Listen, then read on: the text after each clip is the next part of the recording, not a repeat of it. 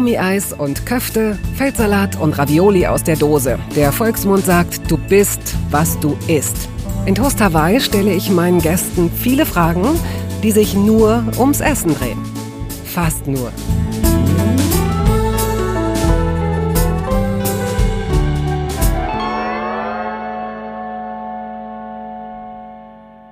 Es gibt ein paar Autorinnen und Autoren, denen ganz besondere Blicke gelingen in die Seelen der Lesenden, als hätten sie ein Endoskop oder wenigstens einen Rückspiegel zur Hand. Sie erkennen etwas, vielleicht auch, weil sie es in sich selbst entdeckt haben, und dann beginnen sie damit, das Gefühlte und Gesehene in Worte umzusetzen. Als Leserin oder Leser kann man sich ertappt fühlen und im besten Sinne verstanden. Der Autor Daniel Schreiber, dessen Nachname schon ein dezenter Hinweis darauf ist, was aus ihm werden musste, beherrscht diese Art des Schreibens. Wenn es danach ginge, könnte der 1977 in Mecklenburg-Vorpommern zur Welt gekommene Schriftsteller allerdings auch gut Koch heißen, Daniel Koch. Denn er liebt den Umgang mit Speisen und Utensilien, Küchenutensilien jedweder Art. Sie werden gleich einen Eindruck davon bekommen. Vorher aber sollten wir in puncto Etikette noch etwas klären. Herzlich willkommen hier in diesem kleinen Studio. Hallo und danke für die Einladung, Bettina. Sehr gerne. Wenn du zum Essen eingeladen wirst bei Freundinnen oder Freunden, wie pünktlich oder unpünktlich bist du? Ich frage das deswegen so, weil ich eigentlich immer extrem pünktlich bin. Mhm und mir neulich mal gesagt wurde, dass es tendenziell eher unhöflich sei, zu pünktlich zu sein. Ich bin selbst immer wahnsinnig froh, wenn Leute so 10 bis 15 Minuten zu spät kommen zum mhm. Essen, weil man hat meistens noch irgendwas zu tun und egal wie gut man plant, das sind immer so die letzten, so die letzten ja. 20, 30 Minuten, wo man ganz viel ganz schnell machen muss. Und deswegen bin ich mal froh, weil Leute ein bisschen zu spät kommen. Ich versuche das auch. Und ich bin aber auch jemand tatsächlich, der, also für mich heißt pünktlich so zwischen so auf die Minute und so 10, 15 Minuten danach. Also ich hab, bin da relativ hm. tolerant und weiß das sehr zu schätzen, wenn Menschen das auch sind. Nicht, nicht alle sind es. Ich finde auch, es kommt ein bisschen drauf an. Also auf die Minute, jetzt da du sagst, und ich musste verdammt alt werden, um das zu realisieren, ist es wirklich ein bisschen psycho, zum Essen eingeladen zu werden und auf die Minute zu klingeln. Schon, und so bin ich. Ja, ich bin. Das ist schrecklich. Jetzt, wo du das sagst, ist mir das so bewusst. Nein, ich, ich habe es nicht gesagt, damit Nein. du dich schämst. Du weißt es ja auch gar nicht, dass ich so bin, aber ich weiß, dass ich so bin. Und deswegen werde ich jetzt tatsächlich einfach mal versuchen, zukünftig etwas unpünktlicher zu kommen. Und ähm, es ist ja seit, sagen wir mal, 10, 15 Jahren, gerade in der Hauptstadt, aber auch darüber hinaus, gibt es äh, neue Essgewohnheiten. Mh, mm, bestimmte Dinge nehmen ab, andere Dinge nehmen zu. Auch Unverträglichkeiten äh, nehmen zu oder haben zugenommen in den letzten fünf bis zehn Jahren. Wenn du eingeladen wirst, verbindet sich das oft mit einer SMS, in der steht, was verträgst du nicht oder kann ich Fleisch machen oder sind Garnelen okay? Also bei Freundinnen und Freunden, die mich noch nie zum Essen eingeladen haben, ähm, schon. Aber normalerweise wissen die meisten Leute, ich, okay. ich esse, esse, alles tatsächlich. Und ich esse auch alles gern. Das ist leider so ein Das Problem. ist ja toll. Das ist genau. doch, das ist schön. Du bist der ideale Gast. Genau. Ich frage mich einfach, ähm, mir ist das neulich so gegangen, als ich, als ich ein, ein Essen mit acht Personen gemacht habe, äh, dass ich so dachte, oh, okay, stimmt. Ich weiß jetzt gar nicht, ob die gar nicht, was mache ich denn jetzt? Schreibe ich jetzt mhm. mal alles, was ich vorhabe und laufe Gefahr, ja. dass irgendjemand auf jeden Fall zu allem immer so Nein oder besser nicht sagt? Oder stelle ich einfach noch eine Alternative zur Verfügung, dass Leute, die irgendwas nicht mögen, dann trotzdem satt werden? Und was hast du gemacht?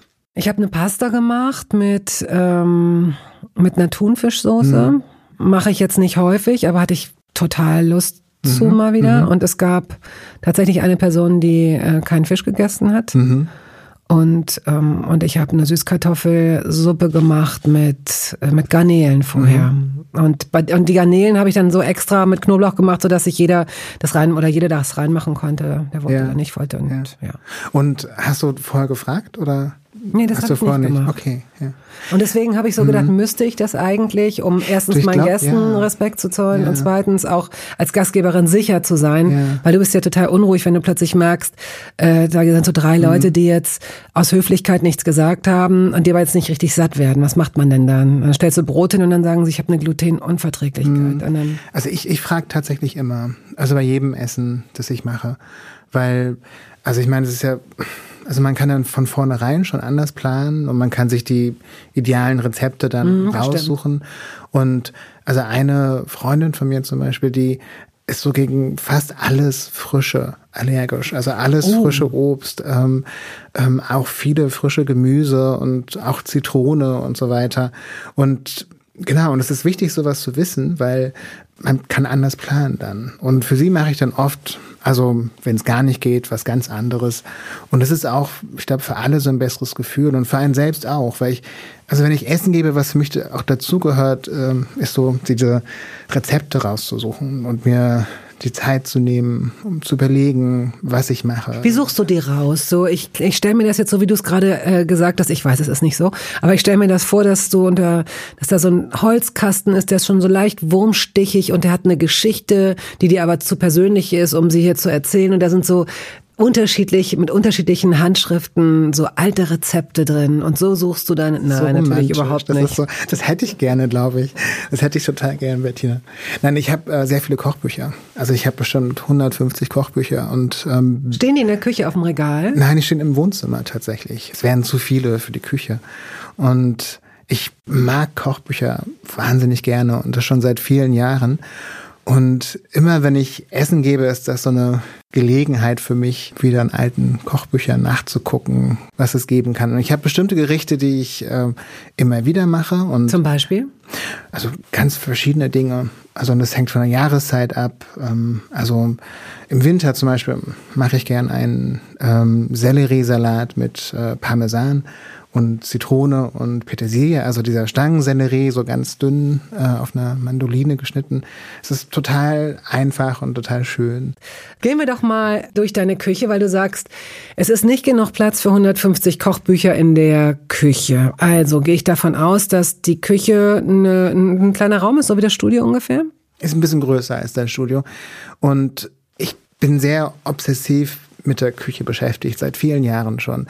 Das heißt, äh, sie ist perfekt eingerichtet. Und ich habe ähm, alles von jeder erdenklichen Backform bis hin zu acht Le Creuset-Töpfen und Pfannen bis, also ein Trüffelhobel, ein, ein, ein Gerät, mit dem man Austern aufmacht, alle möglichen Siebe und Holzlöffel.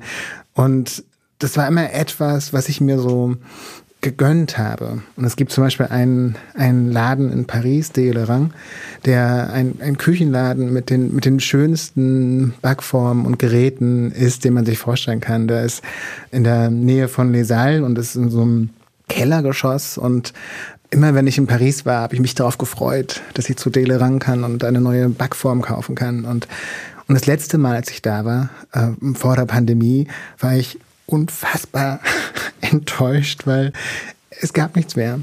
Was und, du nicht schon hattest. Genau. Also ich oh hatte nein. alles und es gab nur noch Dinge, die wirklich so unpraktisch gewesen wären. Zum dass, Beispiel? Keine Ahnung. Zum Beispiel ein, ein Bratentopf, in dem man etwas für 20 Leute machen kann. Oder riesige Kellen, die gar nicht in so einen Topf passen. Für mich hat es was sehr Befriedigendes, weil es gibt richtige Werkzeuge für äh, die Gerichte, die man machen möchte. Und es ist ein Unterschied, ob man diese Werkzeuge hat. Und zwar ist es tatsächlich ein Lustunterschied. Äh, man kann einen Pilz oder einen, einen Trüffel auch so sehr dünn schneiden. Mit der Mandoline geht es aber viel, viel besser tatsächlich. Oder eben mit einem Trüffelhobel. Und es gibt mir so ein Gefühl, Dinge richtig machen zu können. Und zwar bei etwas, was mir sehr viel bedeutet und was mir auch ja sehr viel Sicherheit im Leben gibt, ähm, was mir so einen Raum der Selbstbegegnung schafft, so einen Raum, in dem ich mit verschiedenen ja, Traditionen, mit ganz viel Wissen von anderen Generationen in Kontakt komme und ähm, dieses Wissen praktisch weiterschreibe. Ja, es ist ähm, diese Tätigkeit des Kochens ist für mich was tatsächlich sehr Bedeutendes und dementsprechend lustbesetzt ist dann tatsächlich auch das Finden der, der Dinge, die mhm. diese Tätigkeit also besonders schön machen.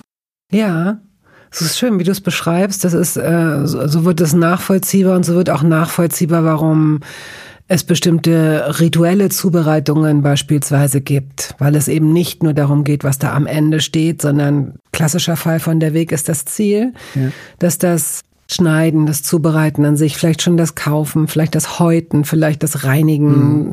das, äh, so wie du es beschreibst, das äh, Raussuchen der richtigen Utensilien schon Teil dieses äh, Liedes ist, ja, dieses, ja, das, das dann zum Schluss dabei rauskommt. Ähm, hast du dir alles angelesen oder hast du auch mm, Kochsessions genommen? Hast du dir beibringen lassen, wie man Gemüse möglichst fein schneidet? Oder hast du wirklich Learning by Doing dich selbst trainiert in sowas?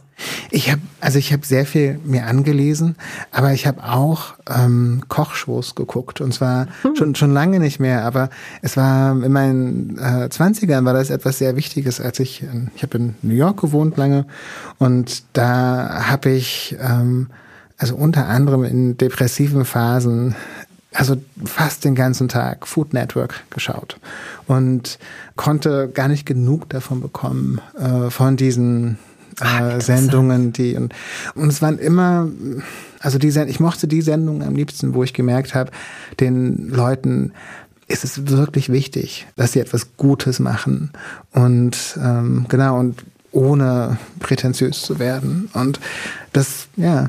Das ist, eine, das ist wirklich eine hohe Kunst und das lässt sich auf vieles, finde ich, im Leben übertragen, dass man merkt, wenn Leute gut sein wollen und man kann sie, man kann die Ehrgeizigen von den lässigen unterscheiden. Mhm. Nicht nachlässig, ja. aber es ist immer toll, wenn jemand äh, es mit einer gewissen, mit einem gewissen Selbstverständnis tut und nicht mit so einer Verbissenheit. Ne? Das ist toll. Ja, auch gerade beim Kochen. Gerade beim Kochen. Und ich glaube, also es ist einfach so eine Fokusverschiebung. Es kommt eben nicht drauf an, ähm, oder es kommt natürlich, muss es den, den Leuten, die du zu Besuch hast, denen muss es schmecken, aber äh, dein Fokus beim Kochen sollte darauf liegen, etwas Schönes aus diesen Zutaten zu machen, die die Welt geschenkt hat, gerade zu diesem Zeitpunkt, äh, ja. zu dieser Jahreszeit.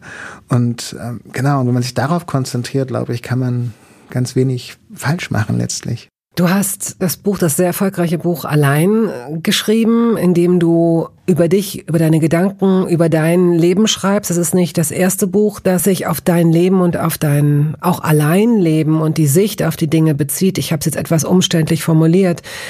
Aber ähm, hast du nicht. Das klang, nein? klang sehr gut. Ja. Absolut. I'm not sure, Eine weil wir müssen ja Beschreibung. Puh, naja, ich habe gerade noch gedacht, Mist, warum kriege ich denn den zweiten Titel nicht auswendig? Ich, den muss ich muss ich mal kurz die Brille aufsetzen. Zu Hause, also nein, äh, nein, zwei andere Titel noch. Nüchtern über das Trinken und das Glück mhm. ist ja auch schon echt nicht ohne. Und dann zu Hause die Suche nach dem Ort, an dem wir leben wollen, äh, der sich auch auf so eine gewisse Rückschau deines Lebens bezieht, ne, wo du herkommst. Mhm. Und ähm, wir werden das gleich mal streifen, woher du kommst. Ich habe das Buch allein jetzt kurz erwähnt zum ersten Mal, weil ich mir vorstellen kann, dass es dich möglicherweise das ein oder andere Mal in deinem Leben schon enttäuscht haben wird, dass du mit jemandem, einem guten Freund oder jemandem, für den du etwas mehr empfindest oder wie auch immer, dass man, dass du etwas zubereitet hast oder was entdeckt hast und jemanden daran teilhaben lässt und lässt und der das nicht erkennt oder nicht dass diese selbe Freude, dieses selbe äh, Glücksgefühl äh, oder dieses selbe Gefühl für Qualität erkennt. Ist dir das häufig passiert im Leben? Ich überlege gerade, was das Essen betrifft, fällt mir das gerade nicht ein. Man kennt das so von Liedern, ja. von Songs, die man, ja. äh, für die man andere Menschen begeistert. Also so, so kenne ich das.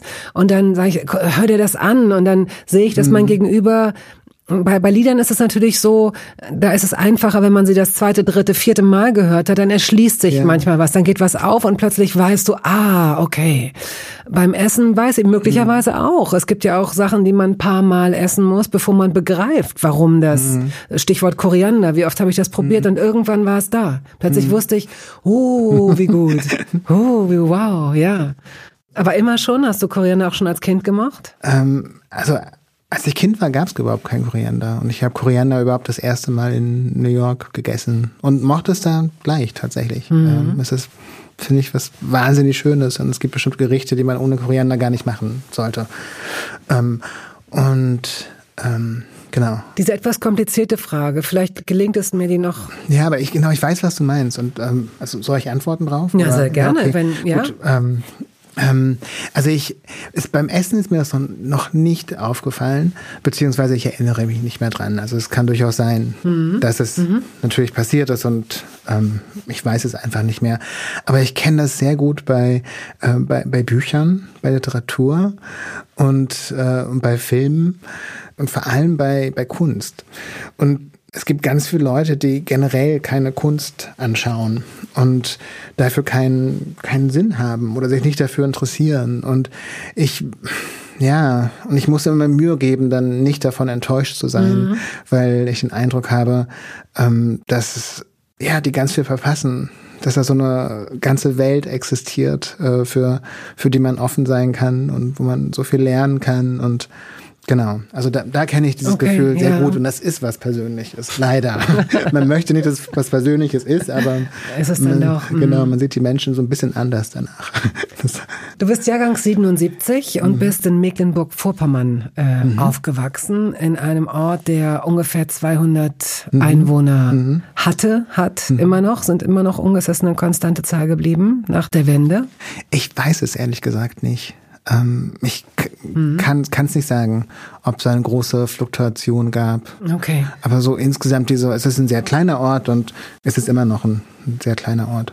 Und deine Familie, weil ist es eine kleine Familie, ist es eine große Familie? Eine große Familie. Also ich habe drei Geschwister und äh, bin der dritte von von vieren und äh, meine genau meine Eltern hatten immer zwei große Gärten, haben auch Tiere gezüchtet ähm, oder nicht gezüchtet, aber äh, gehalten. Gehalten, genau.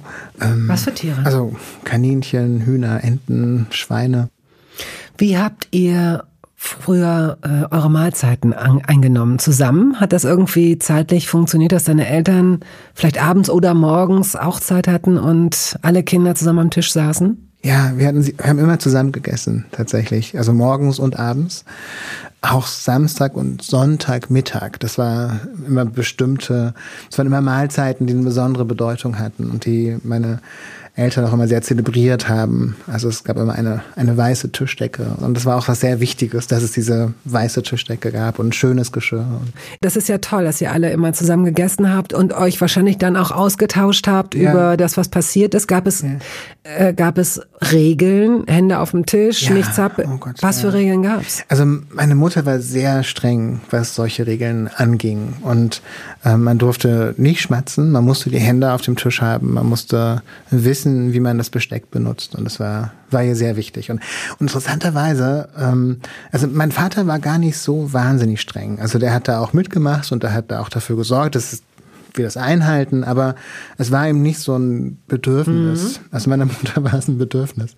Und interessanterweise habe ich bis heute so eine leichte Aversion gegen Menschen, die, genau, die schmatzen und die auf eine Weise essen, die ja, darauf hindeutet, dass sie es nicht ähm, mit Genuss und Konzentration machen, sondern einfach in sich hineinstopfen und dabei nicht achten, welche Geräusche sie machen.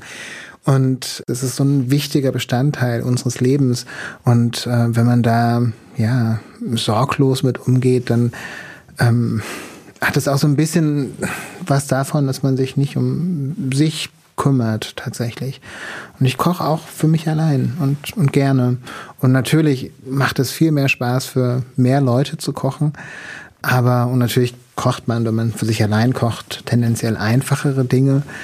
Ähm, man stellt sich nicht unbedingt für einen halben Tag in die Küche und ähm, vielleicht häutet man die Tomaten nicht, bevor man sie benutzt und die Pfirsiche auch nicht, äh, was man für Gäste machen würde.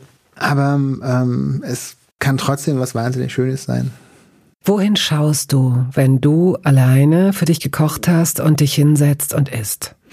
Ja, ich muss zugeben, dass ich ähm, sehr viel auf meinen Computer, auf meinen Laptop schaue und ähm, sehr gerne irgendwelche Bitte Mein- sag Serien. Bitte. Ja, oh, wie ja, schön. genau. Ja, Ja, ja. gut.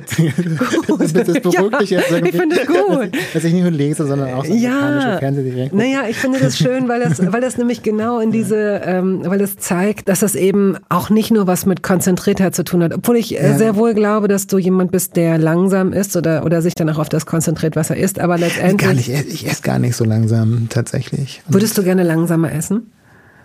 Ich beneide Menschen, die so, ähm, also man sagt ja immer, um abzunehmen, muss man irgendwie jeden Bissen 30 Mal kauen, was im Grunde eine grauenhafte Vorstellung ist. Aber wenn ich merke, dass Menschen das machen, bin ich immer so ein bisschen neidisch. Ich bin genervt.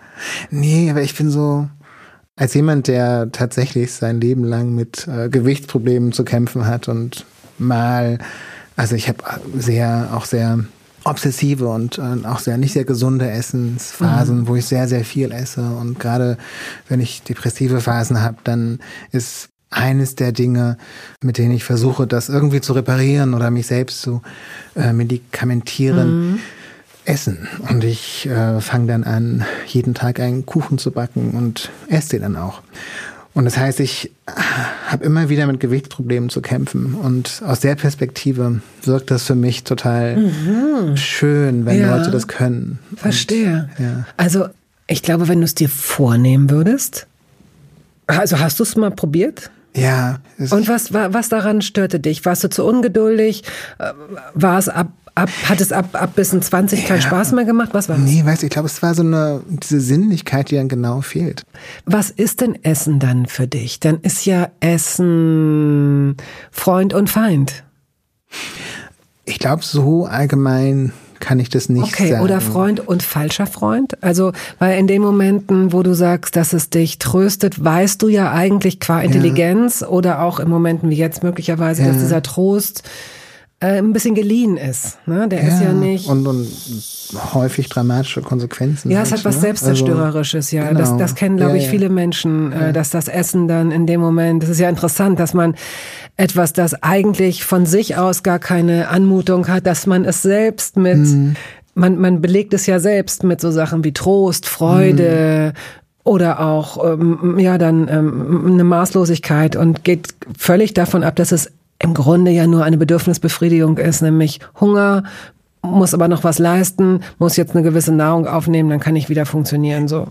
Ich glaube nicht, dass das wirklich, also Essen nur eine Bedürfnisbefriedigung darstellt. Oder zumindest sind die Bedürfnisse komplexer. Haben also, sich verändert, sicherlich. Ähm, ja, und auch wenn man genau in sich hineinhorcht, hat man eben auch andere Bedürfnisse als Hunger. Äh, man hat ein Bedürfnis nach Sozialität, die vielleicht mit dem Essen verbunden ist. Und wenn man nur Serien guckt dabei, Mhm. man hat äh, ein Bedürfnis nach einer gewissen Ästhetik. Ähm, Auch nicht jeder und jede. Ja, aber ich glaube, die meisten Menschen wissen sehr gut, wenn etwas gut schmeckt und äh, wenn etwas nicht gut schmeckt. Und viele Menschen sind auch überrascht, wenn sie zum ersten Mal ähm, Gemüse essen, das den richtigen Gargrad hat und die und richtig gesalzen ist. Also ich glaube, Menschen wissen das, wenn was gut schmeckt. Und ich glaube, das ist auch ein Bedürfnis. Und auf deine Frage mit dem Feind zurückzukommen, ähm, für mich ist es, glaube ich, tatsächlich so, dass ich ähm, das Essen für mich zelebriere und das Kochen zelebriere und in einen ähm, schönen, versuche in einen schönen Kontext zu setzen, eben weil ich auch diese Beziehung zum Essen kenne, diese zwanghafte Beziehung. Und ich glaube, das ist so ein, auch so ein gewisser Schutzwall vor dieser Zwanghaftigkeit. Und diese Zwanghaftigkeit ähm, kann sich ähm, von ja, von Phasen erstrecken, wo ich gar nichts esse und nur von äh, Zigaretten, Espresso und Mineralwasser lebe, bis hin eben zu Phasen, wo ich mir jeden Tag ähm, einen, einen Kuchen backe. Und ähm, tatsächlich interessanterweise kann ich auch besonders gut Kuchen backen, eben weil ich so viel gemacht habe in meinem Leben. Und ja, und ich würde definitiv sagen, also äh, worauf diese Beschreibung Freund und Feind passt, ähm, ist ähm, ja ist Kuchen tatsächlich. Also ich ähm, Ja, ich, äh, es ist auch, glaube ich, das ist, ein, das ist ein Gedanke, von dem ich mir vorstellen kann, dass viele Menschen ihn nachvollziehen können. Man hat ja manchmal wirklich auch komische Gedanken dem Essen gegenüber. Es gibt Sachen, jetzt auch so Kuchen. Ich kann mir Kuchen eher verkneifen, als wenig davon zu essen. zum Beispiel. Ja. Weil so die, weil es oft so lecker ist, Mhm. dass ich denke, ich will noch ein Stück und dann will ich eigentlich sogar noch ein Stück. Und am liebsten würde ich es mit Sahne essen. Es ist dann Mhm. so wie so ein Losrennen und die, die Vernunft komplett ausknipsen. Und, und dummerweise kommt nach sowas dann ja entweder eine Reue und oder auch ein Unwohlsein. Ja. Das ist ja nicht so. Genau. Das ist ja das, das Ja, ist ja, ja, das Komische. genau. Ne? Das hat- ist ja, ja. nicht, dass man danach high wird, so im Sinne eines Mhm. Zuckerschocks und dass man zwölf Stunden oder sechs meinetwegen glücklich ist oder wie Menschen, die äh, gerne kiffen oder so Mhm. und denen das gut bekommt, sondern in der Regel ist danach, man fühlt sich satt, man fühlt sich schlecht äh, und es muss nicht mal dieses schlecht zum Beispiel, zum Beispiel ne? oder man ist müde oder oder hat Bauchweh oder wie auch immer. Es ist eigenartig, ne?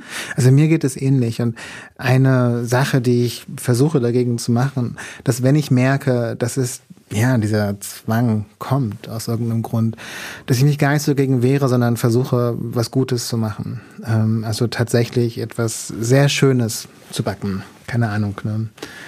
ähm, Rhabarber-Cremetart oder Peach Pie. Also, Uhu. ich weiß, ob du magst, du- Oh also Pe Gott. Peach Pie ist wahrscheinlich mein, mein Oh, Lieblingskuchen. wow. Oh, äh, wow. Oder eine, eine Tart mit Zitronen und Feigen, die ähm, so, genau, ich komme jetzt ins Ich mache immer so Weihnachtsbasare, was nicht stimmt. Aber ab diesem Jahr mache ich zum ersten Mal einen Weihnachtsbasar nur, um dich zu verpflichten, dass du diese Kuchen kochst. kochst, dass du diese Kuchen backst und mitbringst, bitte.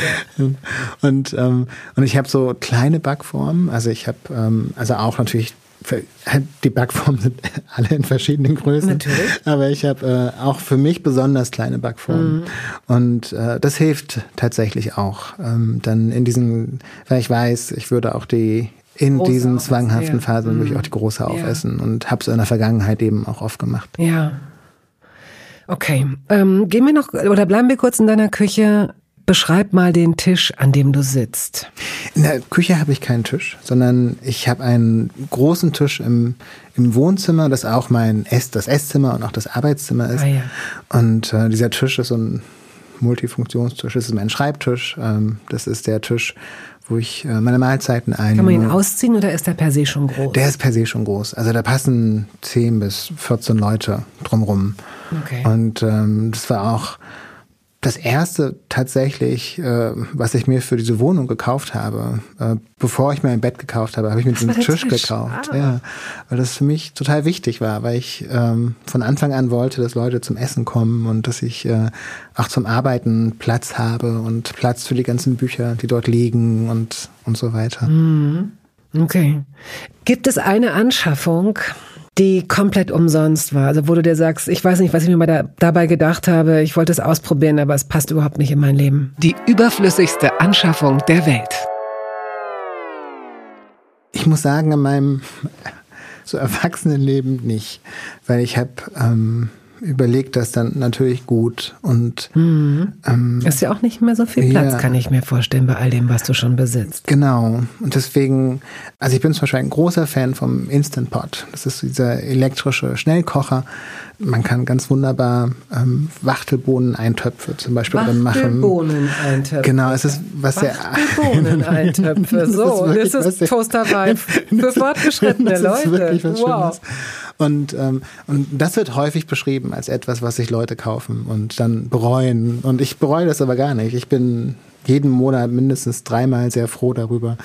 Ähm, und warum lachst du gerade? Wachtelbohnen-Eintöpfe schreibe ich mir auf. Dieses Wort habe ich noch nie gehört und werde es nie wieder hören. Werde es aber beim nächsten Charadeabend irgendwie versuchen durchzukriegen. Werbung. Es gab eine Phase in meinem Leben, in der ich alles richtig machen wollte in Bezug auf meinen Körper. Genügend Flüssigkeit, Bewegung, die richtige Ernährung. Hey, ich werde ein ganz neuer Mensch und kürze das an dieser Stelle mal ab. Aus mir wurde kein ganz neuer Mensch.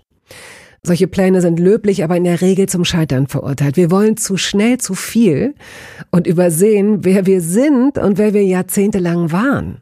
Nichts gegen Veränderungen, nichts gegen gesündere Angewohnheiten oder Ernährungsumstellungen. Aber ich finde, sie müssen zu unserem Leben passen und es muss irgendwie Klick machen im Kopf. Rückblickend kann ich sagen, dass mir die Dinge, die sich bei mir dauerhaft in Bezug auf meinen Körper oder Ernährung veränderten, immer auch einleuchteten, weil ich eine Veränderung in meinem Körper oder in meiner Kondition oder in meiner Konzentration spürte. Vor ungefähr zwei Jahren riet mir eine sehr gute Freundin, die Ärztin ist, dazu, ein paar kleine Check-ups durchzuführen und bat mich eindringlich darum, täglich Omega-3-Fettsäuren zu mir zu nehmen. Wenn du sonst auf alles verzichtest, Bettina, darauf bitte keinesfalls, sagte sie mir und empfahl mir gleich noch die Marke dazu, Norsan.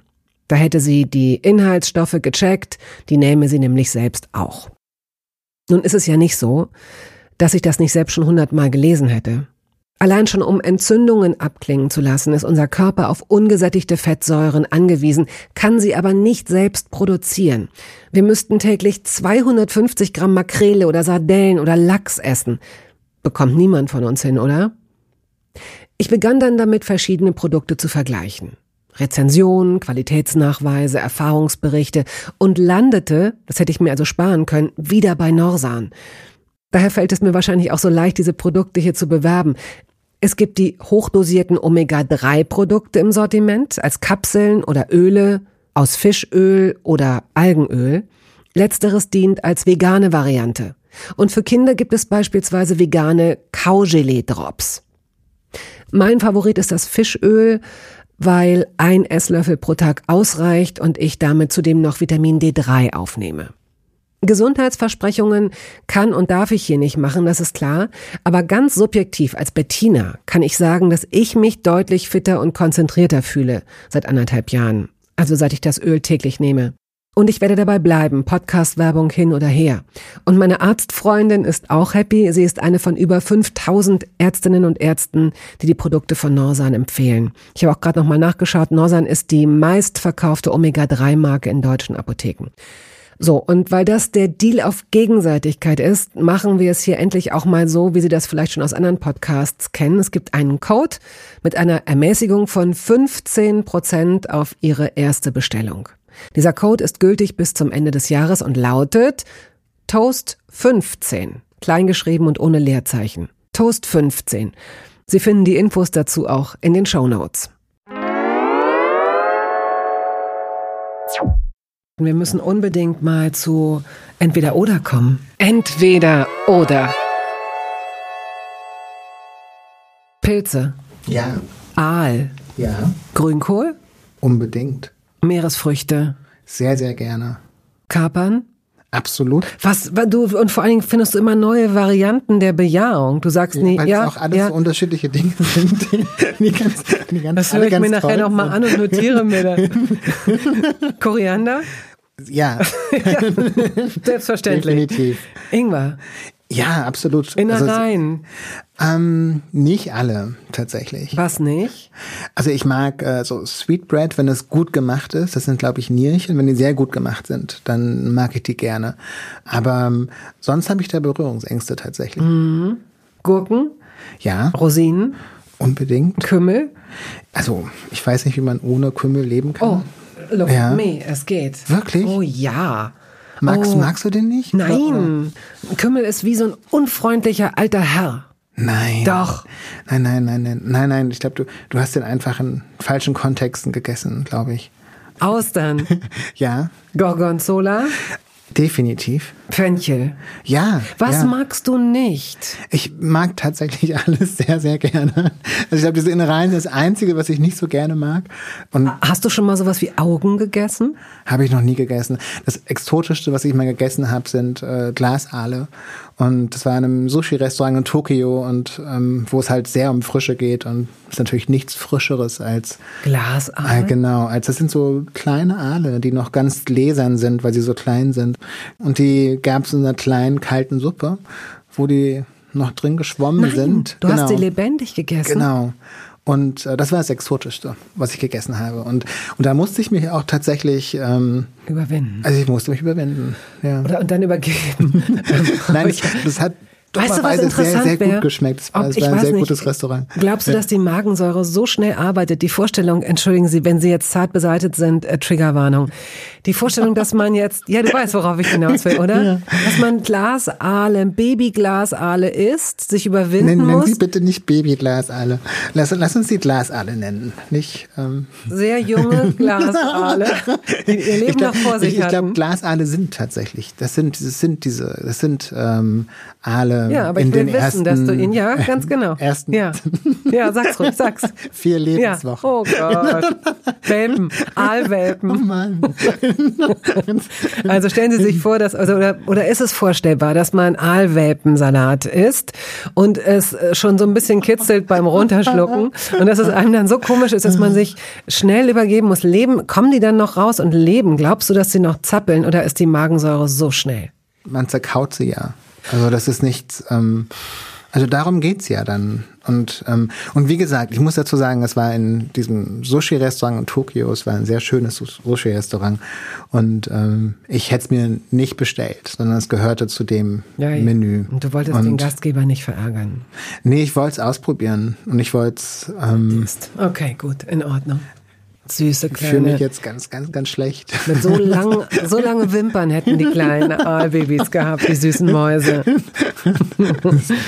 Bist du ein Apfelschneider oder ein Apfelbeißer? Ein Apfelbeißer und interessanterweise ist mir aufgefallen, dass Menschen das nicht machen, aber ich esse den ganzen Apfel bis Und auf wie nennst du Stuhl. ihn? Gripsch, Krapsch? Wie, Nee, wie, ich, was nee, sagst du? Ich, hab gar, ich sag gar nichts dafür, weil ich den ganzen Apfel esse. Ja, also ich esse auch das Kerngehäuse. Gehäuse und so sagst du, okay, ja, alles ja. klar. Äh, bist du ein Eierköpfer oder Eierpuler? Definitiv ein Eierpuler und zwar ist Köpfen. Also sind das, glaube ich, schlechte Umgangsformen, ein Ei zu köpfen. Ah, da kommt oder? deine Mutter durch. Ja, Vielleicht. also man, also man muss mit dem Teelöffel ein bisschen draufklopfen und das dann abholen. Darf man denn überhaupt mit einem Teelöffel so ein Ei essen? Mit was möchtest du sonst Mit einem essen? Eierlöffel? Keine Ahnung. Bei dir gibt's ja nur Silberbesteck. Also ich glaube, Silber und Ei verträgt sich gar nicht so gut. Wie ist das? Bin mir nicht sicher, ob das stimmt. Ah, und Okay, ich wage es nicht, dir zu widersprechen. Wer wäre ich, um Gottes Willen? Bist du ein Butterschneider oder ein Butterabstreicher? ähm, meinst du, ob man das Stück Butter Zum Brot. zum. Ja, also ich schneide es ab. Schneidest du. Ja, und es ist, und ich finde es auch nicht schön, wenn so Hm, wenn Leute so rein, Ja, ja, okay. reingehen. Also ich finde, es sollte schon seine Form behalten, dieses Hm. Butterstück. So. Gott, ich fühle mich gerade ganz, ganz spießig und, und ähm, genau, wie ein Glasaal essender. Naja, damit musst du klar. Erdbeeren oder Himbeeren? Unbedingt beides, unbedingt. Das sind beides, also es sind zwei meiner Lieblingsfrüchte. Und ich, Papaya oder Mango? beides, unbedingt beides. Es sind zwei komplett unterschiedliche Früchte, die äh, man auch anders essen muss. Aber ähm, wer jemals eine, eine reife Papaya mit Limettensaft gegessen hat, ähm, wird sich sein Leben lang daran erinnern. Auch Schinken, daran erinnere ich mich. Das war auch eine gute Kombination. Sie mit Papaya und Schinken? Ja, Papaya, eine richtig reife Papaya und dazu ähm, roher Schinken. Ja, ja. Und Sehr lecker. Was für ein Schinken? So ein Serrano oder, oder? Serrano geht immer, Ja, finde ich. Also wenn man es noch isst. Ähm, ich finde die, die Kombination aus, die Papaya ist ja eigentlich so eine zurückgenommene Frucht. Die kann, Mhm. die kann, wenn man Pech hat, muffig schmecken oder auch nach, also nach, Gar nichts. nichts, genau. Aber wenn sie reif ist, Ja. Oh so. Gott, dieses Ja. Dunkle, der Farbton ist schon mal super. Genau, genau. Und ich habe, ähm, ich habe das, ich habe darüber, glaube ich, schon in der vorletzten Episode gesprochen, dass die von außen dann oft aussieht, als wäre sie total lediert, als wäre sie hinüber, Ja, ja. als wäre es das gewesen. Und dann schneidest du sie auf und sie strahlt dich an und sagt, ja. hi, endlich bist du da. so, könntest du mir kurz die Kerne aus dem Bauch machen und dann kann's losgehen. Und du denkst so, oh ja, gut. Ich finde es interessant, wie du, wie sehr du Essen anthropomorphisierst. Also von, von den Welpenglasaalen und den Babyglasaalen bis hin zur Papaya mit den Kernen im Bauch. Aber ich mache das, glaube ich, auch mit anderen Sachen, nicht nur mit Essen. Ich weiß auch nicht, ob ich das mache oder ob die Sachen nicht wirklich von sich aus leben oder mir zuzwinkern. Also ich bin nicht ganz sicher. Lakritz oder Weingummi? Ähm, Oh, so wie du, gu- wie du guckst, ist es weder noch. ja, tatsächlich, ich bin auch gerade überrascht. Also Weingummi mm, fand ich noch nie interessant und, Und so richtige Lakritze finde ich auch nicht so wahnsinnig interessant. Es ist nicht, dass mich das, ähm, dass mir das nicht schmeckt, aber es reizt dich auch es nicht. reizt mich wirklich, nee. Apfelpfannkuchen oder Nutella-Crepe? Apfelpfannkuchen. Ähm, Ich finde Nutella überschätzt, wenn ich das. ja, ja, schön, sag mal ruhig, weil die meisten sind Fans. Also ich finde zum einen auch so ein, ich finde so ein problematisches Essen, weil es eben so darauf angelegt ist, äh, dass man praktisch süchtig alles ganz schnell auf isst. Ja, und letztlich ist der Geschmack nicht sehr komplex. Und wenn man zum Beispiel einen, einen Haselnussmus äh, mit etwas Ziegenjoghurt und einem guten Ahornsirup vermischt, ähm, Oh, guck mal hier. etwas sehr viel Schöneres. Puh. Oh, ich habe so Speichelbildung, Fluss gerade. okay. Junger oder alter Käse? Natürlich alter, sagst du. Ähm, kommt auf den Käse an, ne? Welchen Aber- Käse magst du besonders gern? Also ich glaube, ohne Parmesan könnte ich nicht leben, tatsächlich. Ja. Ähm, bei Cheddar würde ich sagen, Mittelalter Cheddar ist was sehr, sehr Schönes. Wie reibst du Parmesan? Hast du eine, äh, eine Handreibe, eine ganz einfache? Oder wie komme ich denn da drauf, dass du eine einfache Handreibe hast? Der Blick allein schon. Sage ich ihr wirklich, was ich habe? Sag's ruhig, raus mit der Sprache. Ich habe drei verschiedene Reiben in verschiedenen Größen, die, die, die, die für die richtige Größe der Parmesan. Okay. Äh, des Parmesans. Ja, dumme Frage. Du hast völlig recht. Ja, Ja, ja. aber ich, ich schäme mich jetzt ein bisschen. Nein, nein, nein, nein. Ich weiß genau, da gibt es jetzt ganz viele Hörerinnen und Hörer, die jubeln und sagen, oh, endlich mal, endlich ist hier mal jemand auf Augenhöhe oder auf unserem Niveau, diese Rust immer. Ah. Es gibt ganz viele, die den Kopf schütteln. Nein, und die sich Notizen machen und das nochmal äh, anhören und dann das dir alles nachkaufen. Es wird bald so Daniel Schreiber-Klone geben, die die ganze Welt, Welt bevölkern. Ähm, süßes oder salziges Popcorn? Ich mag kein, kein Popcorn. Popcorn. Guck, jetzt haben wir Ich- was. Na, das endlich. Ist genau. So. Tatsächlich, Popcorn ist etwas, was ich nicht mag. Und ich verstehe Popcorn nicht, weil Popcorn schmeckt nach gar nichts. Ähm, wenn, dann nach künstlichen Butteraromen. Es ist wahnsinnig laut. Ähm, ich, mich stört es, wenn Leute im Kino Popcorn essen. Also ich gehe manchmal mit meinem Patenkind ins Kino und er darf Popcorn essen, aber auch nur, weil er noch klein ist. Wenn er irgendwie, er ist jetzt zehn und ähm, Mit zwölf kriegt er eine geschallert. Nee, nee, also ich, ich gebe ihm, ich, ich, ich gebe ihm noch bis 16 und dann, dann werde ich ihm das erklären. Interessant, dass du so einen Sympathiefilter äh, hast. Denn wenn mich das Geräusch von Popcorn stören würde in dem Maße, dann könnte ich bei aller Liebe das auch nicht von meinem Patenkind, glaube ich, äh, äh, hinnehmen. Ich glaube nicht. Gelbe oder Orange nimm zwei. Hast du noch nie gegessen. Du wirst keinen nimm zwei essen. Ich, äh, Doch, ich streiche ich, hab- diese Ich habe Frage. schon zwei gegessen, aber weder noch, tatsächlich. Wenn man dich zwingen würde, Ja, Frikadelle oder Falafel, Falafel, Hotdog oder Döner, Döner. geht dann doch einfacher, als ich dachte. Falafel oder Burger? Ja. Jetzt wird schon. Jetzt habe ich Ja, es, es ich kommt auf den Burger an, tatsächlich. Also es gibt manche Burger, die schmecken total gut. Und einen sehr gut gemachten Burger Hm. finde ich was Schönes. Also ich esse es vielleicht einmal im halben Jahr oder einmal im Hm. Jahr, aber wenn, dann finde ich es gut, wenn das, was, wenn er gut gemacht ist. Was sind die drei Lebensmittel, die drei meisten Lebensmittel deines Lebens? Also der Lebensmittelbon deines Lebens. Was stünde da drauf? Parmesan? Parmesan, Zitrone und ja, okay, dann, dann wird's total schwierig, weil ich könnte mich nicht entscheiden. Also darf ich so eine Familie sagen? also Parmesan, Zitrone und ein, die ganze Familie der Kreuzblüter. Also Brokkoli, alle Kursorten, alle Salatsorten, Radieschen, Blumenkohl. Ah, Du bist wie diese Leute, die äh, sagen, drei, drei, drei äh, Wünsche von der Fee und der dritte Wunsch ist dann, dass ich mir nochmal drei Sachen wünschen darf. Nein, das, das ist ja so die gleiche Pflanzenfamilie. Und ähm, genau, also ich könnte mich nicht entscheiden bei dem dritten. Also ich, ich liebe Gemüse und ich, ich finde, ähm, Gemüse hat so viele wunderbare Geschmacksrichtungen und es ist äh, so viele unterschiedliche Beschaffenheiten. Und ich finde, es ist so eine ganze riesige Welt. Und ähm, genau, deswegen ist es so schwierig, mich beim dritten zu entscheiden. Wie gesagt, es geht ja nicht nur um deine Lieblingslebensmittel, sondern schon auch darum, wovon du deiner Meinung nach am meisten in deinem Leben vertilgt hast. sozusagen. Ach so, ja, dann tatsächlich ähm, Brot? Brot, aber also halt gutes Brot. Mhm, Natürlich, gutes ja. Brot. Genau, das, das wäre das, also Brot, dann auch. Guckst du entschuldigend, das ist echt süß. Ich wollte dich nicht in so eine Brot. ich, nein, ich überlege gerade, es ist eine total schwierige Frage tatsächlich. Also dann Brot, Butter, Tomaten. Okay. Ja. Gut, bevor wir ins Finale einlaufen, möchte ich dich natürlich, da müssen wir kurz drüber sprechen, ähm, nüchtern über das Trinken und das Glück. Das hier ist ja, wir sprechen hier kaum über Alkohol. Mhm, mhm. Wüsste ich auch zu wenig drüber, könnte ich auch keine richtig guten Fragen zu stellen. Aber ähm, was kannst du uns als Essenz oder meinetwegen auch als Teaser für dieses Buch zu diesem Thema sagen? Ja, nüchtern dreht sich letztlich um die Frage, welche Rolle Alkohol im eigenen Leben spielt. Und ich glaube, dass das Trinken mit so vielen persönlichen und gesellschaftlichen Selbsttäuschungen behaftet ist, dass man diese, diese Rolle häufig nicht wirklich sehen kann. Und deswegen ist es wichtig, sich damit auseinanderzusetzen, weil es ist so, dass das Trinken für ungefähr 15 Prozent ähm, aller Menschen dafür sorgt, dass sie krank werden.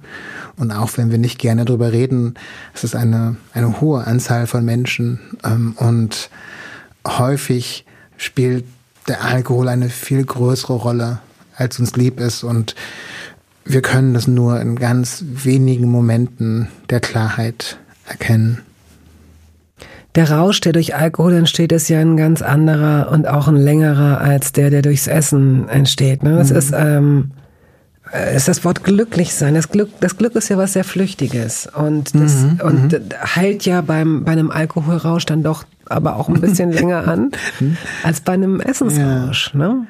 Also ich glaube, dass ähm, wirklich, also für mich äh, in meinem Leben war so etwas wie Glück oder Zufriedenheit. Ähm, äh, nur ohne das Trinken möglich. Und ich glaube, die meisten Menschen verwechseln mhm. das ähm, Glück mit dem Vergessen. Das heißt, ähm, was sie eigentlich wollen, ist äh, bestimmte Konflikte, bestimmte Lebensumstände, bestimmte Realitäten zu vergessen und glauben, sie glauben, das ist Glück. Und so ging es mir zumindest.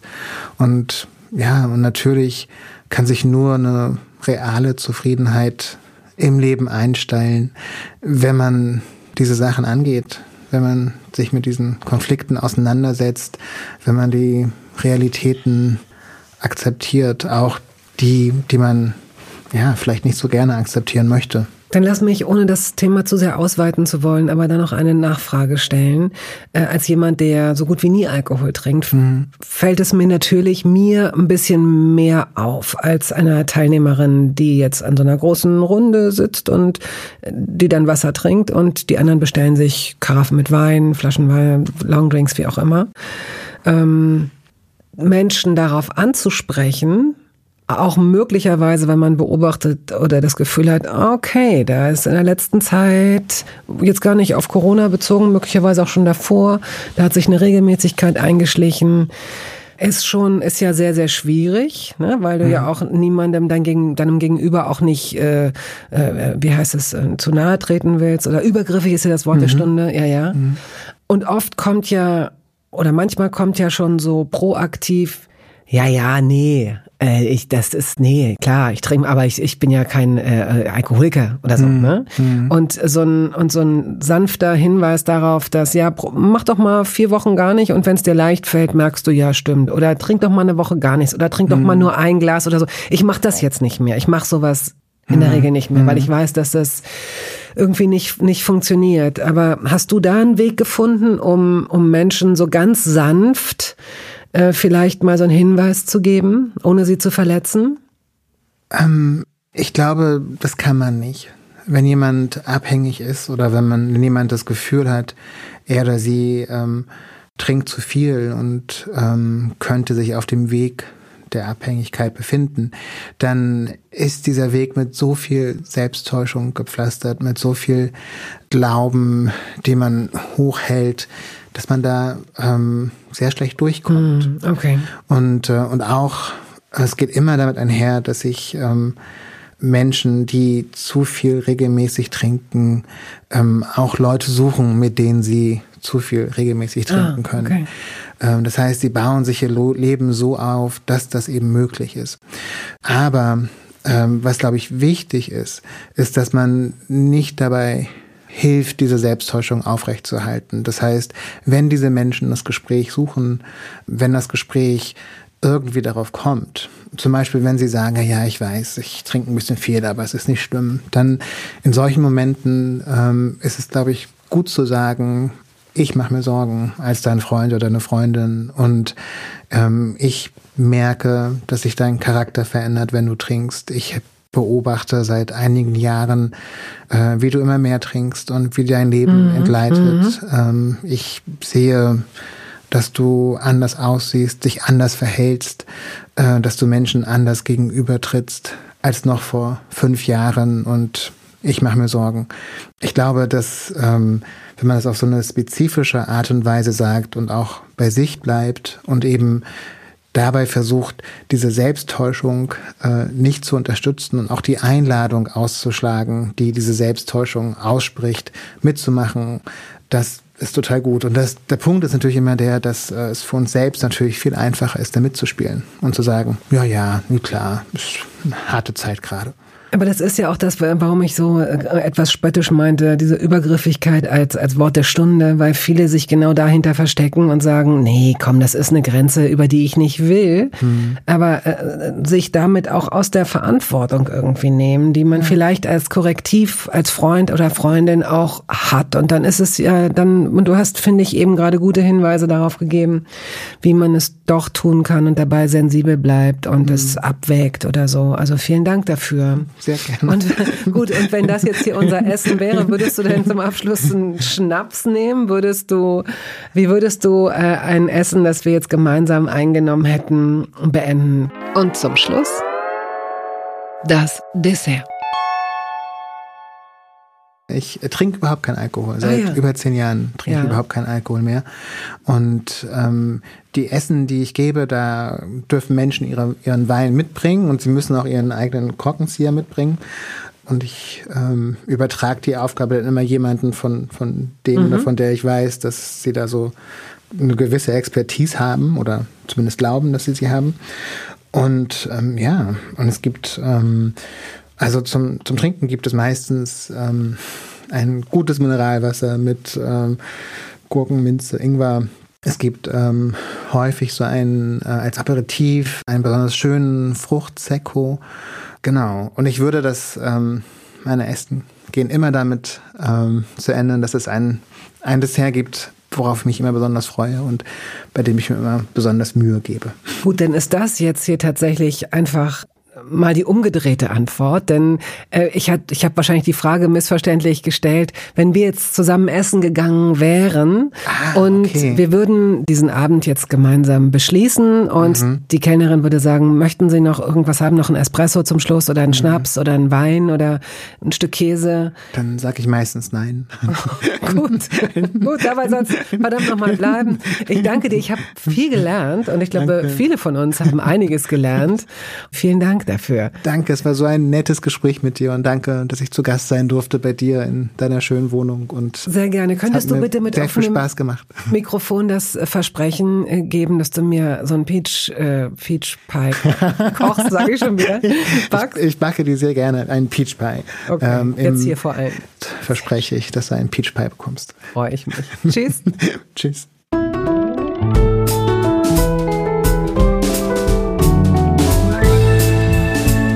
Toast dabei ist eine Studio Bummens Produktion.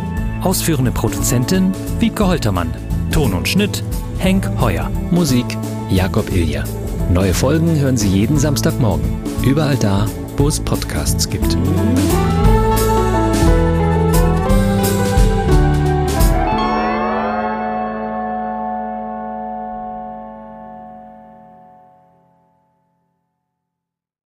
Halt, stopp, warten Sie. In eigener Sache möchte ich feierlich bekannt geben, dass das erste Toast Hawaii Buch da ist. Es heißt Das Essen meines Lebens und darin vorkommen Olli Schulz, Iris Berben, Anke Engelke, Guido Maria Kretschmer, Flake, Barbara Schöneberger, Henry Hübchen und einige andere. Und jede und jeder von ihnen hat mir ein Essens-Selfie geschickt und ein persönliches Rezept. Das ist ein super Buch zum Verschenken für alle Feste, für alle Geburtstage und Essenseinladungen. Das Essen meines Lebens. Ein Kochbuch, ein Interviewbuch und ein Fotobuch. Sie können das jetzt bestellen.